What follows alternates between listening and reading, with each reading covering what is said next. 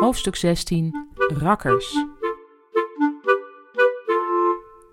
Het regende weer eens en zoals gebruikelijk was Kavia haar paraplu vergeten. Met een natte vacht kwam ze de afdeling op. Stella zat even verderop haar mascara bij te werken en keek zijdelings naar Kavia met een blik alsof ze iets vies proefde. In het vervolg misschien een poncho mee in de werktas? vroeg ze. Ja, antwoordde Kavia zo luchtig mogelijk en ze ging tegen de verwarming zitten om eens lekker op te drogen. De verwarming was heet en rook naar kantoorstof dat langzaam geroosterd werd.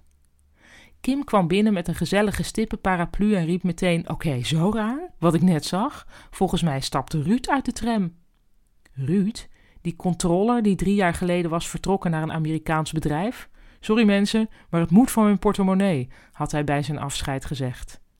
Hij was een gangmaker geweest, maar wel zo'n gangmaker die ervoor zorgde dat hij tijdens borrels altijd met een van de vrouwelijke collega's in de pantry terechtkwam, of die collega daar nou op zat te wachten of niet. Kavia keek naar het raam, waar de regen nog steeds tegenaan sloeg. Ruud droeg een dasspeld. En Ruud had de afdeling altijd aangesproken met rakkers. Dat was zo'n beetje het beeld dat bij Kavia was blijven hangen. Of misschien was het iemand die op Ruud leek, zei Kim. Een dubbelganger, zeg maar. Nou, dat denk ik niet, zei Stella, want Ruud wordt hoofd financiën op korte termijn, lees vanaf vandaag. Waarom? vroeg Kavia. Wat is er dan mis met Annabeth?